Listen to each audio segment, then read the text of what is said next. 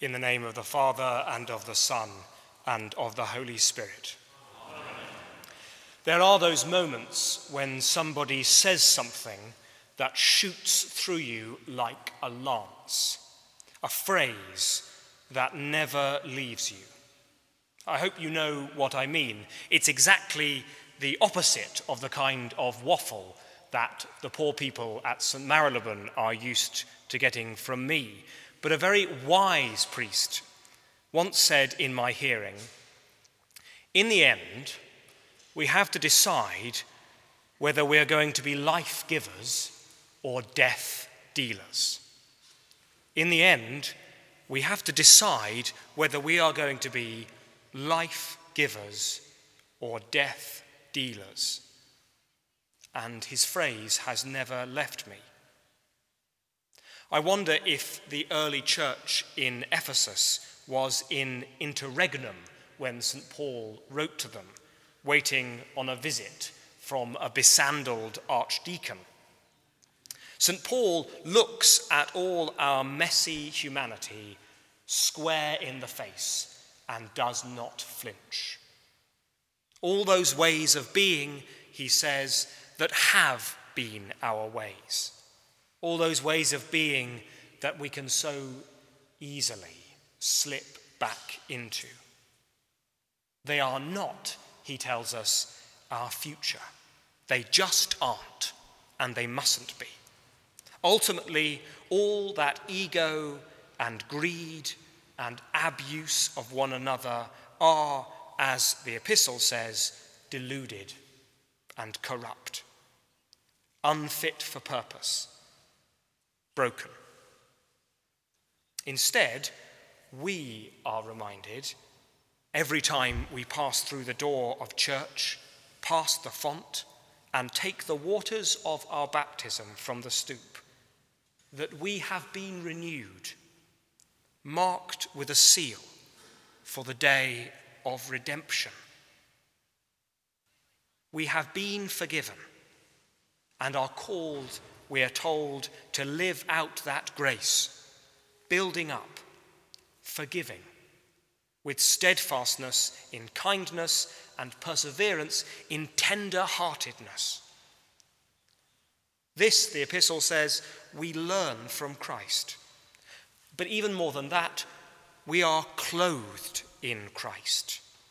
We are to be covered, drenched, pickled in Jesus, we might say, until we cannot see any of the old self, because only the new one seeps from every pore. So clothed are we with Christ. Imagine what a church like that would be. And for myself, every day, when in myriad ways I fail to live this out, and lapse back into the delusion of lust and fear and ego and anger and bitterness and slander and everything else that St. Paul lists that I tick off mostly before lunch. I thank God that at least some of the time, Father Eric's words help me to see those ways for what they are. In the end, we have to decide if we're going to be life givers or death dealers. And which is it? There's an important coda to this with which I will finish. Thanks be to God, in the face of our sinful and messy humanity, we are not called to screw up all of our power and bully ourselves into becoming good not least because it doesn't work. We don't become the people we are called to be by increasing self scrutiny and constriction.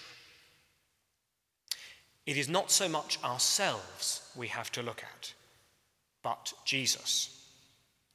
In heaven, we will not be perfect because we have scrubbed ourselves and unknotted all of our personality defects.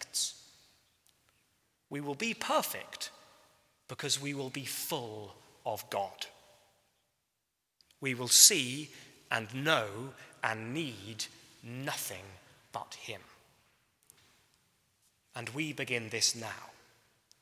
We as people, we as a parish church and the church universal are called to look at Jesus until we have no room in our vision, no room in our relationships with God and self and each other, no room in our lives and work and home, no room for anything that is not the life that He is giving us in those places.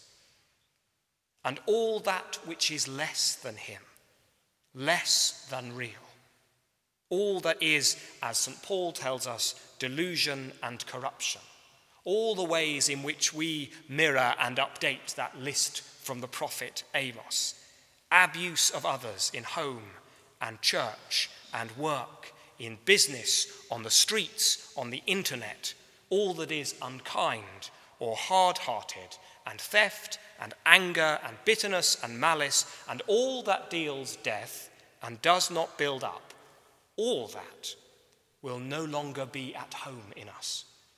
Its power gone, like scary shadows in a child's bedroom when you turn the light on. We won't have slain the beast in some bloody fight to the death. We will simply have spent our lives, and we know that it does take a lifetime, putting on Christ until we are, as I said, pickled in Jesus. All that is not Him will be exposed for what it is. In the reading of Scripture and times of silent prayer during the week, in a life nourished by the grace of God's sacraments. And as we have the gift this evening, time simply spent looking on Him and He on us, to literally fill our vision with Him until we have nothing else, because then we'll have everything.